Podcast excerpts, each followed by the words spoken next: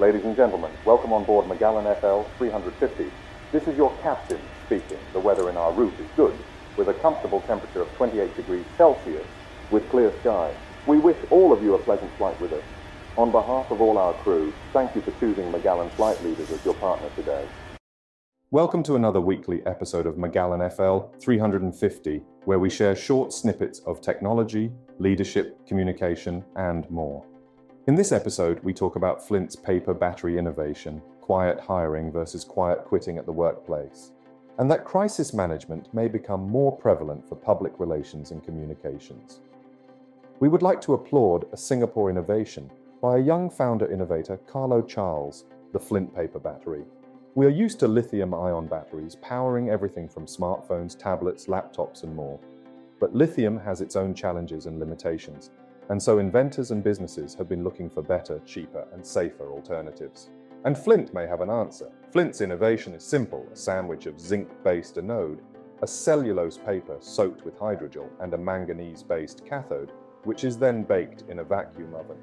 Flint's secret recipe is the hydrogel that soaks the paper substrate although at the preliminary stages this has potential and hopefully can add to the slate of current and emerging battery innovations that will power cleaner and cheaper devices in the near or farther future. On leadership and the workplace culture, although we are hearing less about quiet quitting of employees, there may be a trend of quiet hiring by businesses. What is quiet hiring? It is a repackaged term to mean businesses moving current employees to explore new functions through internal posting with some remuneration and other perks given. For employees willing to be posted internally to explore other functions, the businesses will sponsor the employees for upskilling and retraining. This new paradigm of quiet hiring may be due to the difficulty of businesses to attract and train new people, and so the smarter way is simply to work with existing employees. For example, our colleagues may traditionally be consultants to clients, but with the rise of social and owned media moving in-house, some of us are experimenting with new media such as content and editorial production on video social media and video journalism. Whenever we encounter a business who faces a crisis, we often realize that these businesses have no existing crisis management and crisis communication programs in place. These businesses believe their acute troubles can be swept away simply by pushing the buck to external public relations counselors.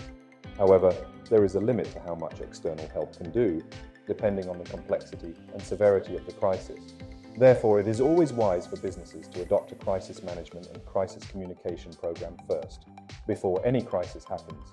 Such programs must always be kept current, and employees and leaders must be pushed through simulation runs now and then to assure crisis readiness.